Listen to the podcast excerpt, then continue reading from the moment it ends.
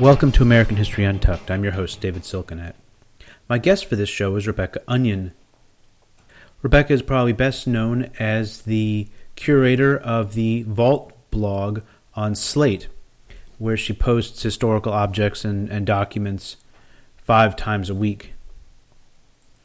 If you hadn't had a chance to look at some of these items, I highly recommend that you pause the podcast right now and head over to Slate and take a look at some of the really beautiful items she posts there. And one thing I discovered only fairly recently was that Rebecca was not only the curator of this blog site at Slate, but that she has an academic career. She has a PhD she finished a couple of years ago from the University of Texas and the American Studies Department, and has done some really interesting work on the intersection of childhood and the history of science. So in our conversation today, we talk some about the Vault and about writing for a general public and about how to communicate the work that historians do with the general public, and we discuss her research. She's just finished a postdoc in Philadelphia on childhood and science in the 20th century. Here's my conversation with Rebecca Onion. Well, welcome to the show, Rebecca. It's great to have you on. Oh, thanks so much. It's great to be here. So you were mentioning right before we started recording that you drove for 6 hours yesterday. Well, what kind of road trip were you on? I live in Athens, Ohio, and I went to Washington, D.C. for a friend's baby shower. Oh, wow. So, it's actually closer than you would think. It's only 5 hours and 45 minutes. So, short drive. Yeah. As a veteran of a 3-year separated marriage, it seems like nothing. Yeah. Well, I did the 4-year separated marriage where we were 24-hour drive apart, and that's a... I can't even believe that.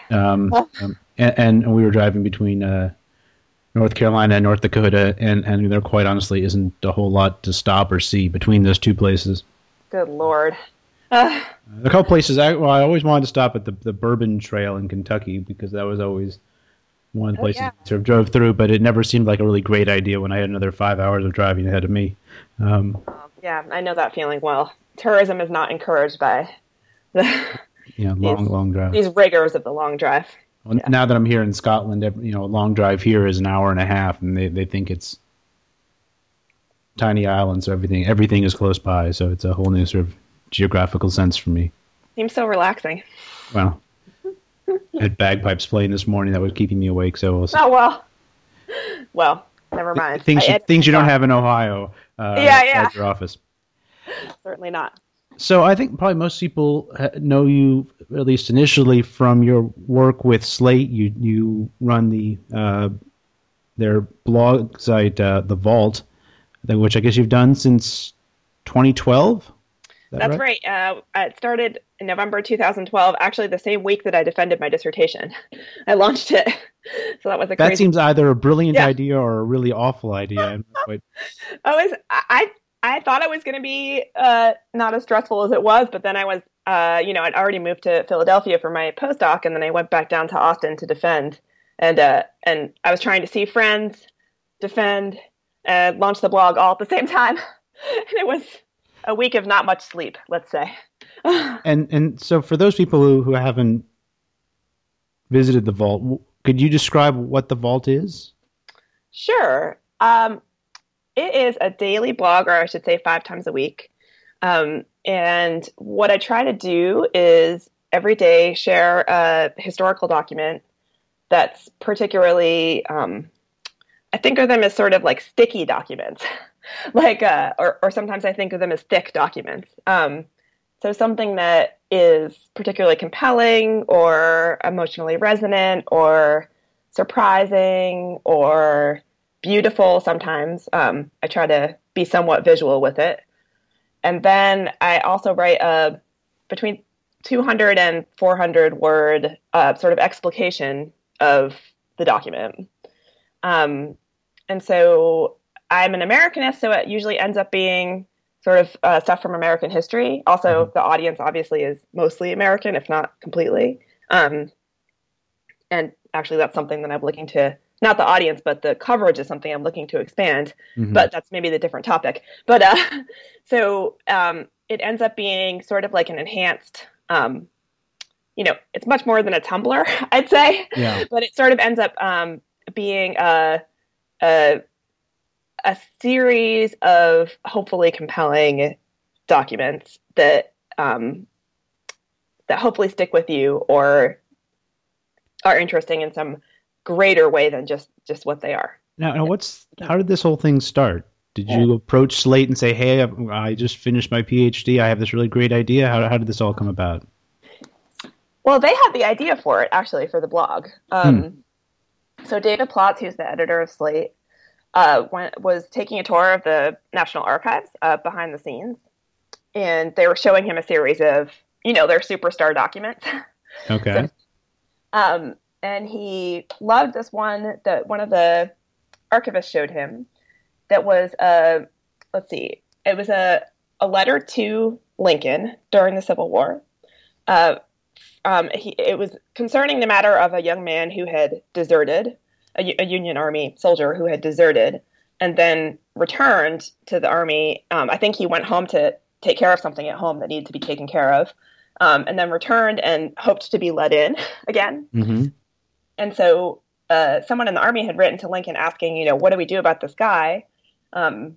He deserted, so technically, you know, he should be punished. But, you know, he wants back in. And so there's sort of this, you know, an official document. And then at the bottom, Lincoln has written in his own hand, let him fight rather than be shot, which is kind of, you know, funny little Lincolnism. And so David, the editor, really was intrigued by this document. And so he ended up posting it on Browbeat, which is the Slate culture blog. With sort of a similar Vault-esque short explanation of what the context was. And it didn't, I would say, go viral, but it got a lot of shares, as they say. Mm-hmm.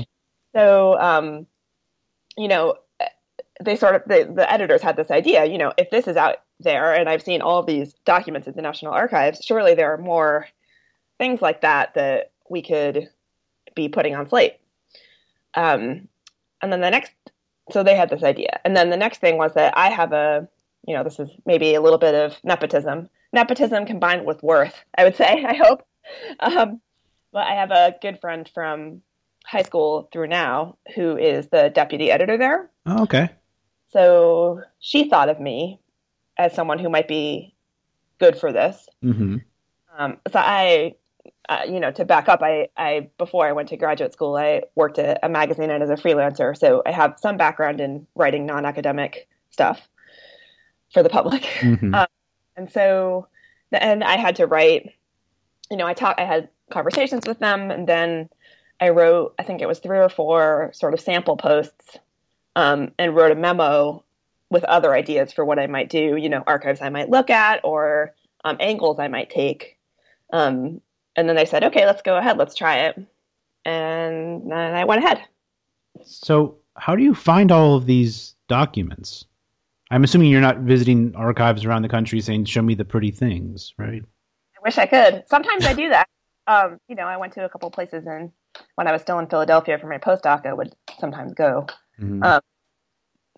It's a big combination of things. So one of the biggest things that happens is that I have a big RSS reader full of blogs from archives and special collections and libraries, which, you know, a lot of people now, I mean, as you know, are trying to promote their collections through various social media, sure, blogs and Twitter and Tumblr and all these places.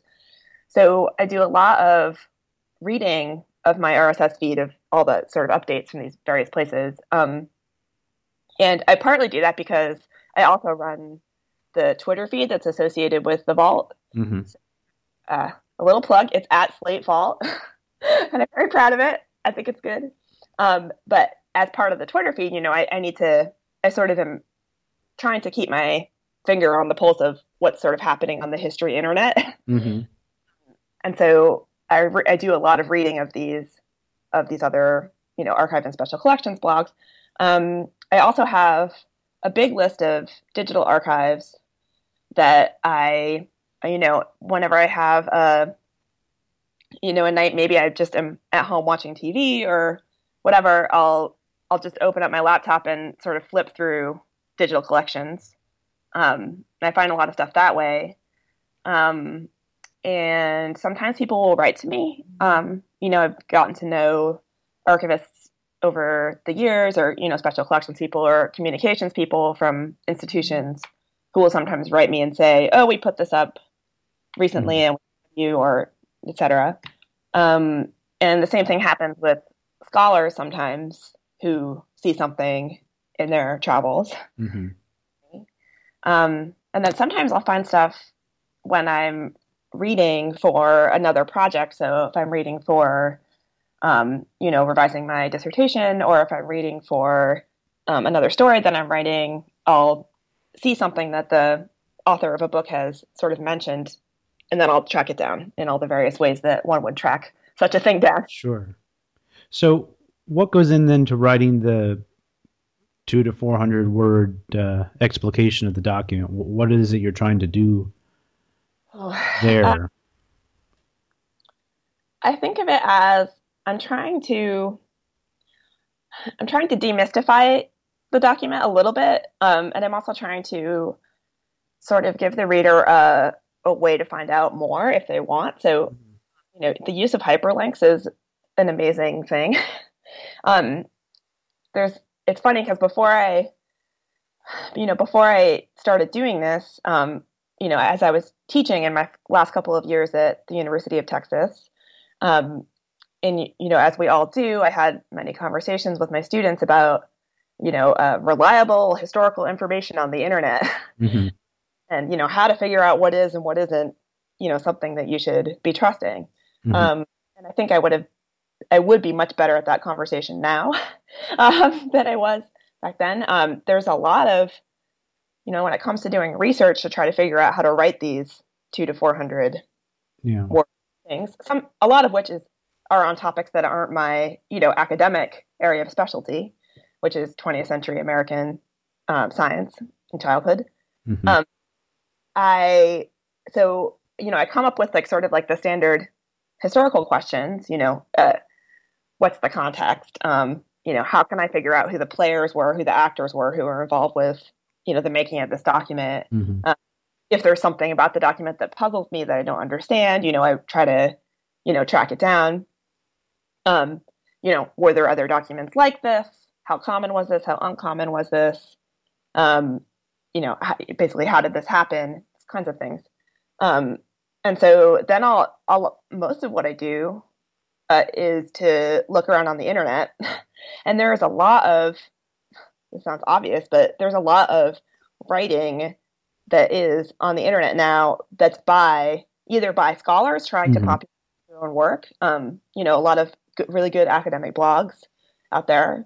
A lot of sort of encyclopedias written by, for example, there's an Encyclopedia of Georgia and an Encyclopedia of North Carolina that are sort of, academic / credible, mm-hmm. that, have been put on the internet to try to encourage people to, find good information. Yeah. A lot of stuff is on Google Books. In a limit, I do use that. I feel kind of guilty about it because a lot of times I'm looking up something very specific, and then I'll trust I don't feel guilty about this part. I'll trust the academic, the university press books that get returned. Mm-hmm. Those first, and I'll find out, what the scholar said about whatever the thing is that I'm looking at. But I don't read the whole book. That's what I feel guilty about. If you're doing 5 of these a week, I don't think you have that much to feel guilty about. But well, we love to feel guilty, right? As academics. Fair point. But also, I'll often, and this may be a chicken and an egg kind of situation where a lot of times I'll write about stuff that I've heard about or that is in my area of interest. And then, of course, I can go to my bookshelves and pull off, the book that I read for orals mm-hmm. that is related to the document. And then, of course, I feel, whatever, I'll cite the book, and then I'll usually link to the Amazon page. Hopefully, maybe I get some book sales. Sure. And then I'll look on JSTOR, same thing. I'll try to find, has anyone written about this topic, in various ways. Now, when you're writing for Slate, you're presumably going to have a very diverse audience with a variety of degrees of experience and background with history. Yeah. Are you ever worried that you're pitching the brief contextual statement, at exactly the right level? I think that would be what would be the hardest part about this, is to figure out how to say something to that audience. It's rough. It's like it's a fine line, because it's like you don't want to underestimate them either, because sometimes, the people who read Slate might be interested in a disagreement that historians have had over something related to the document. So actually a good example, on this past Friday, I posted a roundup of places on the web where you could find digitized homeowners loan corporation redlining maps. Mm-hmm. And there, because of the Ta-Nehisi Coates piece on reparations, there's been a lot of conversation around redlining and housing discrimination.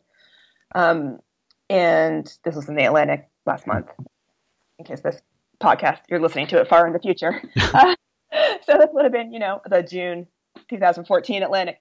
And so, so I posted this post, and as I was doing the research for it, this is not my area of expertise, but an area that I'm interested in. I found mention online of a scholar at Penn who had done work with some homeowners loan corporation maps from Philadelphia, and had found that actually, although we sort of casually call them redlining maps, there's not much evidence that the maps themselves, which were made in the mid-30s, were used in later Federal Housing Administration instances of discrimination. And that actually, although the maps look damning because there are neighborhoods that are coded as, hazardous or in decline, and that part of the coding was, that there was the presence of non-white people there. This is such as Lisa Hillier is the scholar. I think that's her name. Yeah. So, Hillier anyway, either it's Lisa or Jennifer. Maybe I should look it up. But yeah, so Hillier is arguing that, she found in her much deeper historical research than I, Rebecca Onion, am able to do while writing this 200 to 400 word post, that people who were in those hazardous neighborhoods in Philadelphia in the 30s did get loans sometimes. Mm-hmm. It didn't necessarily exclude them from that. And so she's arguing that it's not, at least in Philadelphia, at least where she looked, the maps weren't necessarily as sort of, like a smoke. We shouldn't treat them as a smoking gun of housing discrimination, or like an origin, sort of like an evil origin, like red flag of housing discrimination. Sure. Now that is a historical. That's something that fascinates historians, right? Like we love to be like, oh my God, well, maybe that's not what we thought, or maybe that's something else, and I wonder if this is true in North Carolina, and I wonder if this is true in Texas, and these kinds of things. But for the internet, it's much better. It would be much better to be able to say redlining maps. This is it. The headline. The headline is super important, and it should be pretty unambiguous. In order to lure the people in to see the ambiguity. Yeah, exactly. And to be, clickable, and maybe almost more importantly now to be shareable, so people will want to associate their name with when they're passing it around. So how important is it when you're figuring out which things to put on the vault that it be both topical, like this piece in reference to the article in the Atlantic, and how important is it that it's something that could be viral? Oh, those are often associated. Yeah. And not often, but not always. And with history, topicality is really tricky because it can look super strained to try really hard. Like I've done a couple where I tried really hard to sort of connect a present day controversy to something historical. And sometimes it just doesn't work, or there's, you can't honestly historically make a connection without committing a historical sin of a controversy that you don't really want to commit. And also, if it's not really clear what the connection is, it's it actually doesn't do as well as this. I mean, it doesn't get clicked as much or shared as much because people are like, well, why should I be looking at this? You know, I can tell people are smart and they can see through a transparent bid to try to piggyback on, you know, something that everyone is talking about. At the same time, you don't necessarily want to look like you're, you know, operating in a different plane of existence apart from everything that anyone is talking about. Mm-hmm. So, it's a fine line.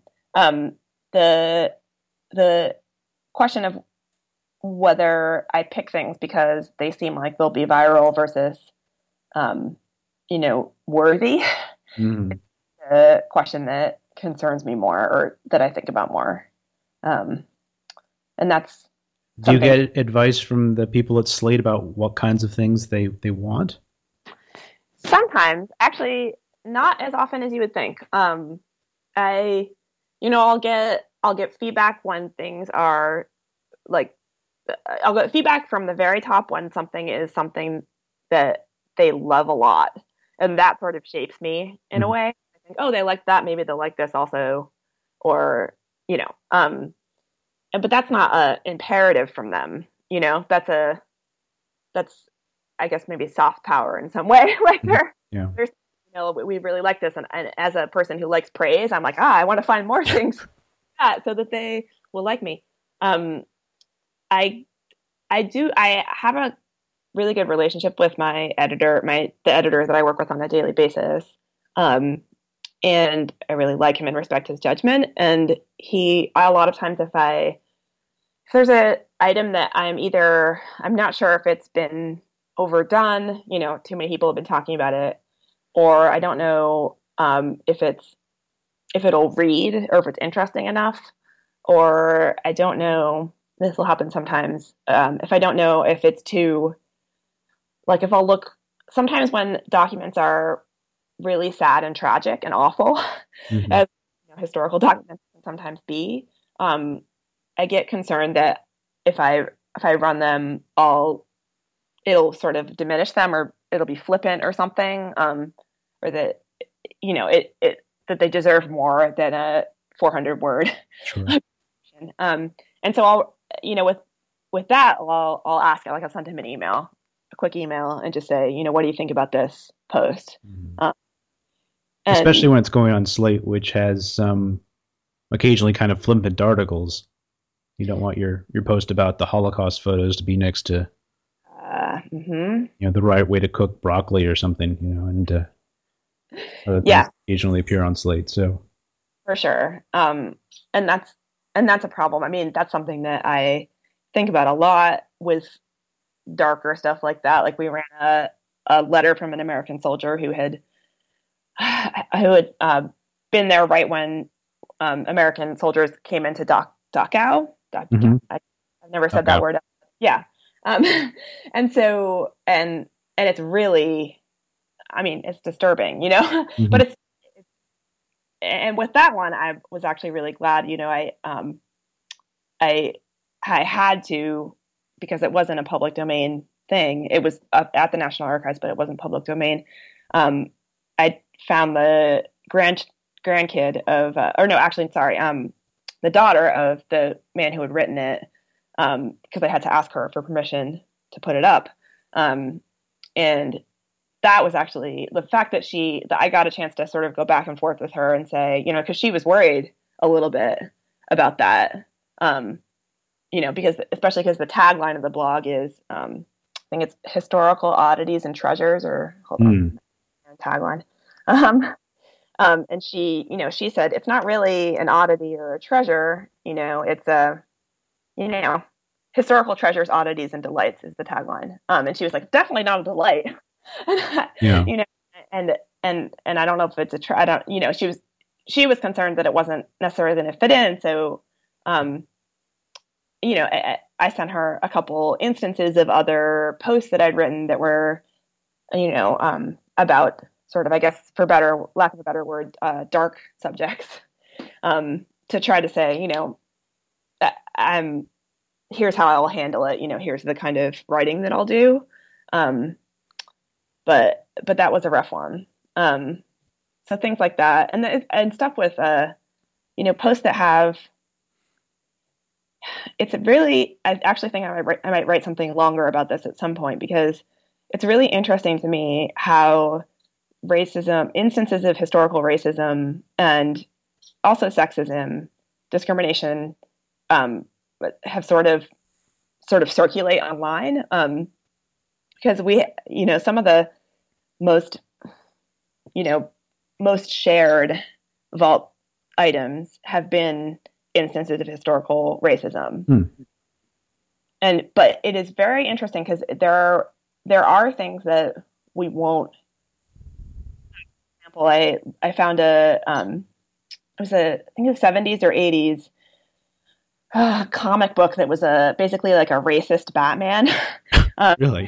Yeah. It was at the Wolfsonian, in their digital archives. They had an instance of a comic book. I think it was written by someone associated with who's the guy who wrote the Turner Diaries? You know, the name escapes me, but William Luther Pierce. Yeah, yeah. I'm using my Google capabilities. Yeah. So someone associated with that, yeah, this is a 1978 book, so that makes sense, had written this sort of racist Batman where, you know, white Batman comes back and gets rid of all the black people who've moved into the neighborhood. And so, you know, the images are, you know, straight sort of like Jim Crow era minstrelsy. Mm-hmm. And you know, I thought about it, and I actually sent it to my editor, and we talked about it, and we decided we didn't want to reproduce that. Mm-hmm. We didn't want it to sort of, you know, be under our names. Like, we didn't want to be, you know, republishing this comic. And the same thing happened to me with recently I saw a tweet about a 50s British book by a man called Why Men Hate Women. Yeah. You know, I don't know if you saw this, but it sort of circulated a bunch. There was a picture of a page of the table of contents that sort of made its way around. You know, it's split into different, you know, areas of life in which men hate women. So there's a section on The Office, and a section on romantic relationships, and a section on, you know, in school, and, you know, it's just misogyny. You know, it's, you know, pure and simple. Mm-hmm. And I requested the book through interlibrary loan, sort of thinking, oh, maybe I'll, you know, this seemed to do well on Twitter when it was just the table of contents. Maybe I'll try to do something with it. Maybe I'll write a post. And I got it through interlibrary loan, and I just thought, yeah, I don't know about this. Like, the way that it's been circulating has been as a joke. You know, look how horrible this guy was, but there's not much depth to the conversation around it. Or maybe it, you know, I don't know. I felt like I had seen responses to the tweets in which people had sort of jokingly been like, well, haha, but I do agree with what they said about what he said about, you know, women talk too much at the office or something. And I'm like, wait a second. I don't know if I want to, not that I don't want to write about it, but that I don't necessarily want to reproduce it in the kind of way that the Vault reproduces things, which is a very, you know, I try for it to be, you know, I try in my text to be all about context, but sometimes I see the documents that I put out there getting recirculated without the text, or I see tweets that indicate that the person who is tweeting me has not read the text. They skipped the document and the striking image or what have you. Exactly. Which I kind of don't blame them for, because, you know, I sometimes do that. I always try to go back and read the text before, especially before responding to it or, you know, engaging with it in any way. But I definitely, if I'm reading a post like that about a document, I'll scroll to the document first. So it sort of reminds me, I think NPR had a April Fool's joke this year. I don't remember whether you saw this, where they put a post about libraries going away or books going away or something, nobody reading anymore or something along those lines. And then if you clicked on it and the story was, ha, April Fools, we want to see who's going to comment on this post without actually reading the story. And then later they did a story about all the people who made comments about how they were still reading books and going to the library. You know. Uh-huh. That brought joy to my heart. I was like, oh, it's not just me. Yeah. Yeah. So, I mean, I guess Slate has a fairly liberal reader comment section. Do you ever get comments either on the Slate site or on Twitter or on other places where of people hostile to the work you're doing or reading things in ways that surprise or shock you? You know, I feel like, well, this is something maybe I don't know if I should admit or not, but I don't read the comment section. That's probably wise. And actually, I think I can admit it because I've seen other Slate writers admit that in public. So I don't think it's like it's that bad. But I do, though, read the emails that I get. You know, I have a website with a comment form, so that is linked to from my bio. So, you know, people can go there and email me. And then, of course, on Twitter. Mm-hmm. I've rarely had. It's interesting. I've rarely had conservative pushback. Maybe this has something to do with the way I write, which I think is like pretty detached or non-editorial. And of course, like there's a lot of hidden editorial that happens in the way that I pick things. Mm-hmm. And actually, I have gotten comments from people who say, how come you rarely have stuff that's not American? Or how come, you know, I actually think that critique is a very valid one, and it sort of bothers me when I get it because I'm like, oh, I think you're right. Mm-hmm. It's not a conservative critique. Obviously, it's a liberal one in some ways. And I feel like more often I've had contact with people who, you know, whenever I write about anything military, I get ready for a lot of comments or emails, not in a sort of critical way, but in a, like a correcting kind of way. Because I think there's a lot of people who are interested in military history who know a lot about the details. And so when I write military stuff, I try really hard to get the details correct. I mean, I always try really hard to get the details correct, but in particular in those instances. And I think, you know, I've gotten people who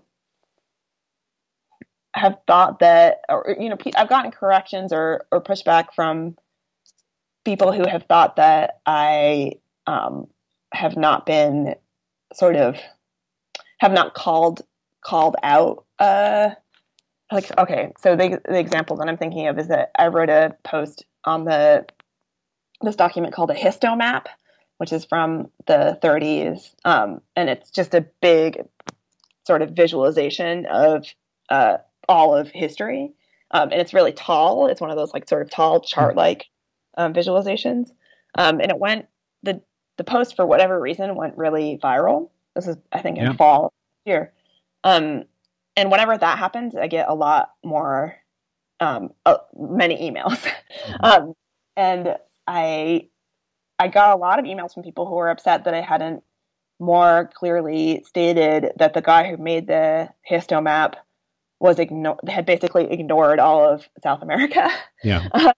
And sub-Saharan Africa and those things. And honestly, I felt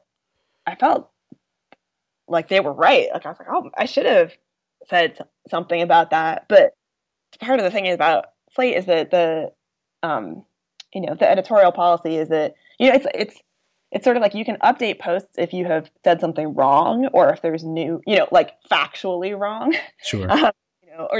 You're supposed to correct those posts and admit to your wrongdoing in an email to the corrections person and sort of own up to it. Something that used to make me feel horrible until I started reading the weekly corrections every week and realized how many people got things wrong. Mm-hmm. Better about it, but to correct for something like that isn't necessarily in the policy because it's more of an angle and less of a factual thing. Mm-hmm. And so I didn't, but I did feel, you know, like, oh, I should have been more aware of that, or, you know, I don't know. And this is a big difference between writing academically and writing in this way that I'm writing now, which is to say that people write me immediately. Mm-hmm. People write me with all kinds of, corrections and perspectives and things to say. So, not something you get when you write a journal article. No, if you get one email from that saying nice article, then that's a well. Chalk it up in the win column. So you made an article a few months ago that I really found very interesting. It was about the way in which history was appearing on Twitter. Oh yeah. And I know that also probably went viral to a large degree.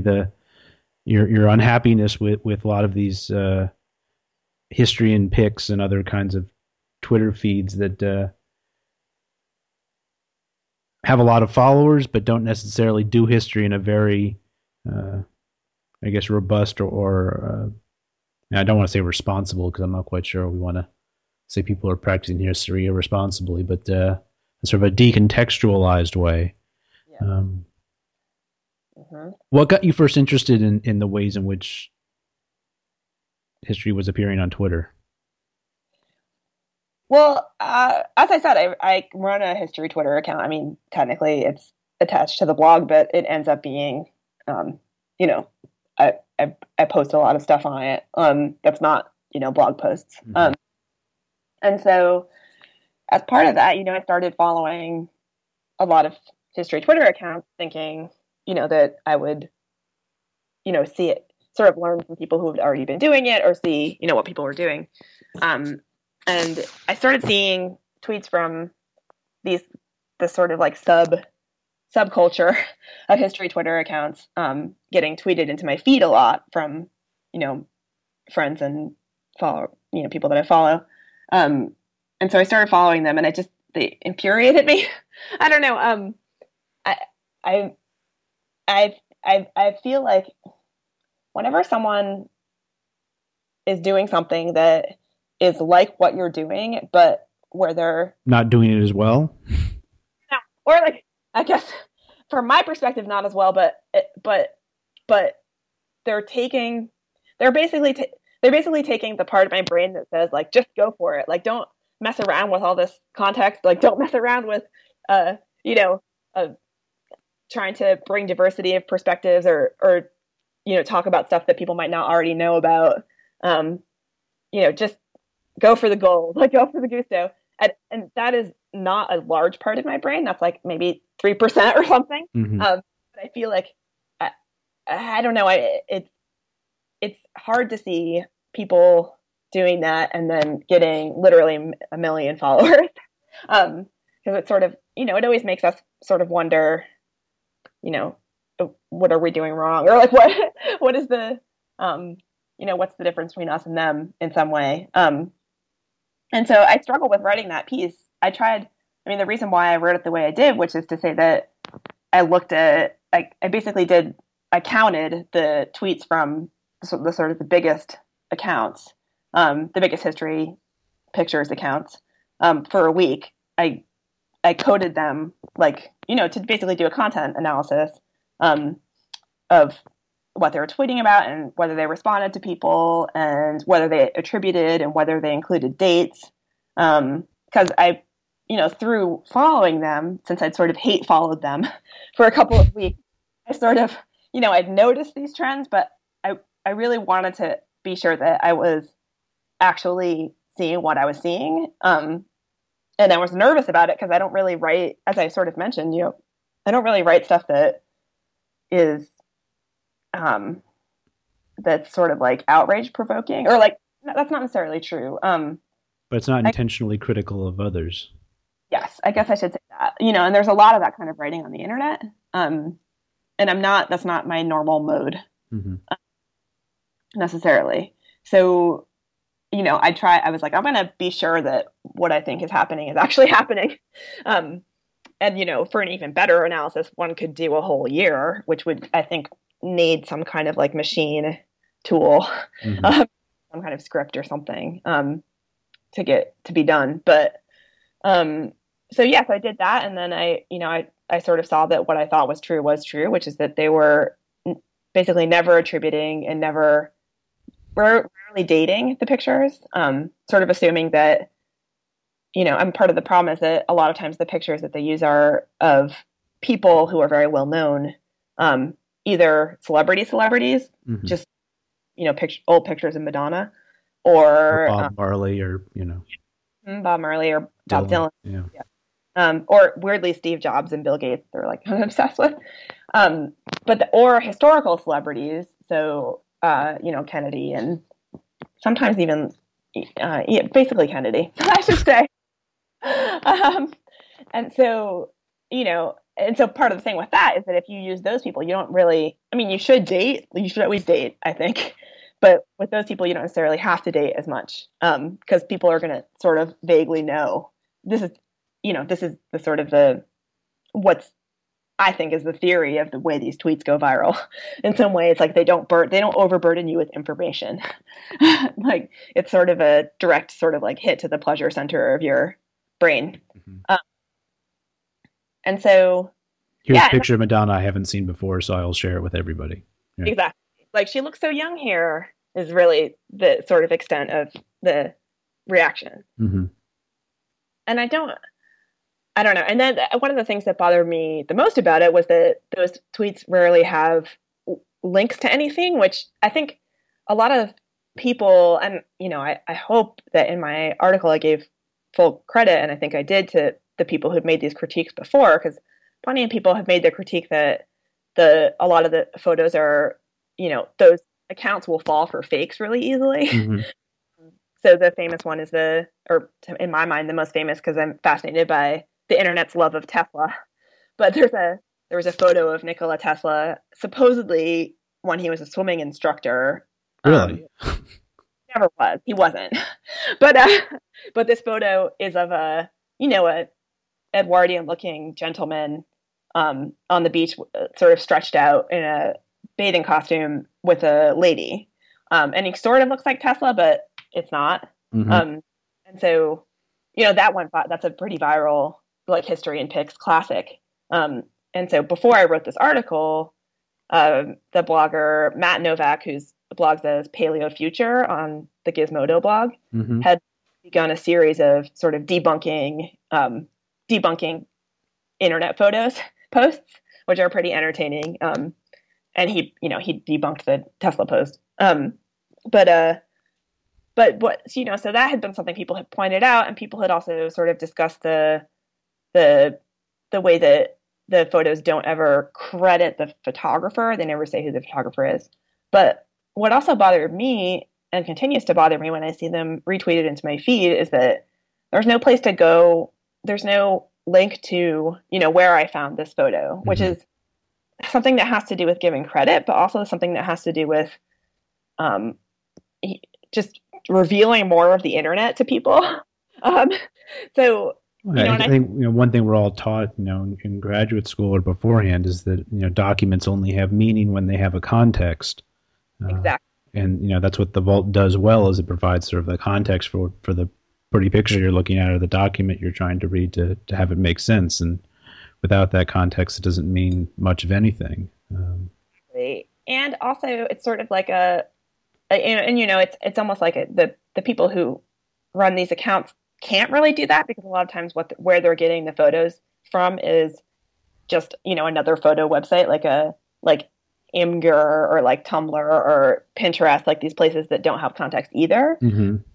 When I tweet through the Vault's Twitter account, I always include a link to, the place where I got it, which for me is usually a digital archive or a Flickr, one of the Flickr Commons mm-hmm. Collections that are from archives or museums. And so then what I hope, and, I know I have no idea whether this happens or how often it happens or et cetera, but, maybe someone clicks on that and someone clicking on that could find the metadata that the archive has associated with the image, which, some of which I'll include in the tweet, but some of which, might be interesting to them beyond that. You could click, for example, like on the name of the photographer, or then you can click on the name of the collection and see what else is in the collection. Failing your question not being answered there, you could email the archivist or the mm-hmm. museum, whoever. It's just like I don't know. I think that's what drives me the most crazy about those accounts, is that there's so much, historical information and so many people who are working really hard to get all of this really, historical context out on the internet who are professionals, and not to be elitist about it, but, you know, this is their job. And it's not really necessarily revealed, I think, to people, or maybe it is, but in a sort of like hit or miss way. Sure. Well, I mean, I worked on a digitization project when I was at UNC. When I was in graduate school, I helped sort of launch their Southern Historical Collection digitization program, and it was very hard to figure out how to get people interested in going to the site and how to get them to learn how to navigate it, and but the hardest part was always was trying to justify all the time and money we were putting into it to people, funding agencies and whatnot, when they say, look, you know, no one's really looking at this, why should we spend so much money? So I think one of the great sort of side effects of the vault is that now a lot of these archives are getting a lot more hits than they used to, and then they can take that to digitize a lot more stuff, which I think is desperately needed. I really hope that's true. I mean, you know, I don't have numbers. I have heard anecdotal evidence of increased traffic, but you know, I don't have numbers, but, you know, that's one of my major hopes, is that, you know, this is totally utopian, but I do hope that, you know, I hope that people either looking at the Twitter account or looking at the blog itself might say, oh my gosh, I never knew that this collection existed. You know, now I'm going to go look at it, or, you know, oh, my mom might be interested in this, or, you know, just to increase the circulation in some way. Well, I know lots of people use the vault to help in their classroom, and they either at the high school or at the university level, where they use the documents, and that pleases me. That's good. I'm really glad. So you mentioned earlier you just finished a 2-year postdoc at the Philadelphia Area Center for Science. Yeah, Philadelphia Area Center for History of Science. Oh, History of Science. Sorry. And so what was it you were doing there? Well, I finished my dissertation was about, it's an American Studies dissertation at UT Austin, and it was about the history of science promotion and childhood in the 20th century in the U.S. And so on that basis, I got a History of Science postdoc. And the Philadelphia Area Center for History of Science, which they call themselves PAC, you know, in PACHS, in casual conversation, is a wonderful place for many reasons, but one of the things that's great about it is that it is a consortium that brings together the archives and museums and universities in the Philadelphia area that are interested in, you know, that do history of science. Mm-hmm. And so there's a lot of sort of community building associated with it. So, you know, they administer fellowships. They have a postdoc and 2 dissertation writing fellowships, and a lot of research fellowships. So if anyone wants to do research in the Philadelphia area on history of science topics, there's money there. Okay. But you know, as the postdoc, I was you know, doing research, working on my book proposal, starting to present on my quote unquote second project, which is about environmentalism and childhood in the 70s, 80s, and 90s, and sort of how people have talked to kids about dark topics within environmentalism. Mm-hmm. And so yeah. I was curious how you got interested in this intersection between the history of childhood and the history of science, because I don't think that's an intersection that's been explored probably as much as it needs to be. Yeah, I actually don't. I don't know. It's funny, you know. Everyone has a good origin story for their interest. I've been interested in history of childhood, history of youth for a long time. Actually, since my undergrad, I did my undergrad at Yale, and I wrote my senior thesis in the American Studies department on Columbine, which had happened right around then. So at that point, I didn't consider myself a history person, which is funny now because it's like my life. I wrote that, and then, you know, I wrote between undergrad and grad school, I worked at a teen magazine, which was YM, which then died in 2004, no longer exists. How'd you get involved with that? Oh man.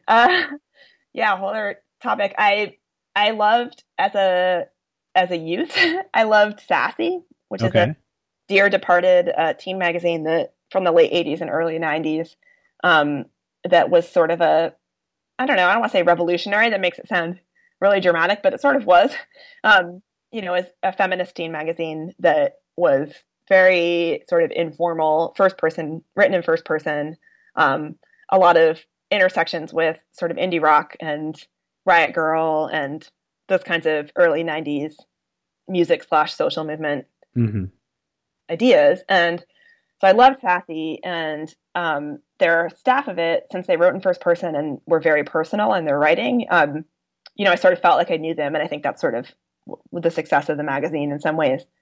So when I moved to New York after graduating, I saw that there was a open position there at YM. And I saw that, or I heard that one of the editors from Sassy was the executive editor there. And so, you know, I wanted to work at a magazine. I wanted to write. And I thought, you know, this could be a good thing. So I got hired there and sort of struggled for 3 years with it. You know, I always say that it actually, you know, I wrote features and I wrote the sort of more, I don't want to say serious side of the magazine, but I wrote the college page. I wrote a couple of advice columns, and I wrote longer stories about, you know, girls in various situations. So, you know, I wrote a story about a girl who was in the LDS church but loved punk rock, and, you know, how she handled that sort of conflict, stuff like that. And it was, you know, when I went back to graduate school, and I sort of, you know, a lot of what I write about is adults making culture for kids and how that works. And I really think that actually working at YM was a big sort of, I don't know, wake up call, but it was very, you know, I was doing it basically, you know, I was being instructed and I was sort of mediating my own ethics and desires and, you know, ideas about the world with the, you know, the commercial imperatives of working at a magazine that had a lot of advertising, and, you know, seeing how, and also mediated by the desires of my editors. And so, you know, it was a sort of a practicum in seeing how culture gets made. And it was actually really helpful when I think about sort of looking at the institutions that I looked at in my dissertation and what they thought kids wanted, and how they used those ideas to make the things that they made. So what was it about the science in the 20th century that sort of drove you to look at the ways in which science was being sold to children? I was always interested in, I've been interested in sort of idealized conceptions of how children should be, which is, you know, a major concern of childhood studies, of course, and what those idealized concerns say about what people think about their own lives or the culture. And I wrote my master's thesis on, it always sounds funny when I say it, but it was actually really awesome. I wrote my master's thesis on celebrity sled dogs in the early 20th century. So during the gold rush and afterwards, there were a lot of Alaskan dogs that sort of became animal celebrities. Really? Oh, yes. Well, the most famous one is Balto, the one who brought the diphtheria serum to the one with the statue in Central Park? Yeah, exactly. Yeah, okay. He's the most famous one, and he has a really interesting story, but there are a bunch of other sort of ersatz Baltos that you know, toured the department stores of the lower 48. And as part of that, there was a big, you know, sort of, there's a lot of kids' books, as you might maybe expect, and sort of associations with the childhood there. You know, in doing the sort of the bibliographical reading for that, I got, you know, the historiography, I got interested in, or, you know, I had to read about the history of the nature study movement, which is an early 20th century curriculum movement to try to get kids outside more, which sounds familiar now. Sure. But so Sally Kolsta has written a book about it called Teaching Children Science. And one of the really interesting conflicts within the early 20th century world of thinking about kids and science is sort of this, not conflict, but sort of confluence of nature study, which is has a lot of sort of moral and religious and ethical inflections and aesthetic inflections. So, you know, teaching kids about nature is also teaching them about the harmony of God, or that, you know, this is sort of like a 19th century idea that gets carried over into early 20th century, you know, curricula. And then there is, at the same time, there's sort of a growing, you know, interest in the technological adeptness of kids. So this is also a gendered story, because a lot of times the nature study is gendered female, and the boys who were really into aviation or wireless radio, or are just considered to be, you know, obsessed with trains, you know, yeah. Just considered to be sort of more comfortable with the big new technologies of the early 20th century. And I don't know, that was when I first started muddling around it, is when I realized that these things were happening at the same time. Mm-hmm. You know, there was this real interest in getting kids out into nature, but there was also this real interest in technology, or sort of like an enjoyment of thinking about kids being good at technology, which is something that happens now as well. And so I muddled around a bunch when I was thinking about my prospectus, you know, thinking about sort of like the idealizations of natural and technological landscapes, and how is it that kids are seen in both of them in various ways? And that's sort of how I got to thinking about it as different conceptions of what it means to be interested in science, because both of those things are obviously sort of permutations of scientific culture, or different kinds of ways of thinking about being a scientist in training. Sure. And from that, it expanded into thinking about it across the 20th century. I imagine there's a whole lot of sort of Cold War elements on top of all of that, mm-hmm. once we get after World War II. So, mm-hmm. So is the book done and about to hit the press, or is it? I wish. Still incubating some. It is right now. Hopefully, knock on wood, in the end processes of getting a contract. I can't say, I don't know how much I can say necessarily. That's okay. Yeah. Well, hopefully it'll be out shortly. But after that happens, I'll still have to do revision. So I'll still be a year at least. Don't hold your breath. Okay. Yeah. So while waiting on that, what else is on store for you in the coming future? I keep on doing the blog. And I'm going to be writing longer pieces, hopefully. I've started doing that already to some degree, one of which you mentioned earlier, but I've also been writing longer pieces for other places besides Slate that are historically oriented. If the book contract comes through, I'll be working on the book. I'm working on a article for the Oxford Handbook for History and Material Culture, which I went to a meeting of all the writers for that in New York, which was really fun. It's being, you know, sort of co-edited by two editors from the Bard Graduate Center and the Chipstone Foundation. So that's due at the end of the summer. Got to work on that. And that one's about the regulation of chemistry sets in the late 1960s and early 1970s. They don't really have those anymore, do they? I remember having one when I was a kid, but not in the same way necessarily. They're more project oriented, and some of the elements have been taken out. Yeah. So I think I made nitroglycerin by mistake once with mine, so I think that's probably a good idea. Well, what fascinates me is how many, you know, scientists and people who are interested in science have those sort of stories, and how much sort of mourning there is over the loss of those sets. But, you know, as a person who's interested in the weird ways that we think about childhood, I'm sort of interested in the way that morning does or does not take into account the actual injuries that occurred, yeah. Which is sort of an interesting set of questions about risk and safety in the U.S. in the late 20th century. So but, yeah. So the vault's going to be alive and well for the foreseeable future then? Would. Yep. Well, excellent. Well, thank you very much for coming and talking with me today. I really enjoyed it. Thanks. This was really fun.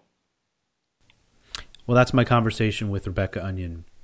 If you'd like to see some of her work at the Slate Vault blog, I'm going to put a link on this show's website to many of my favorite of her postings there. As always, the site for the show is AmericanHistoryUntucked.blogspot.com. You can follow us on Twitter and like us on Facebook. Till next time.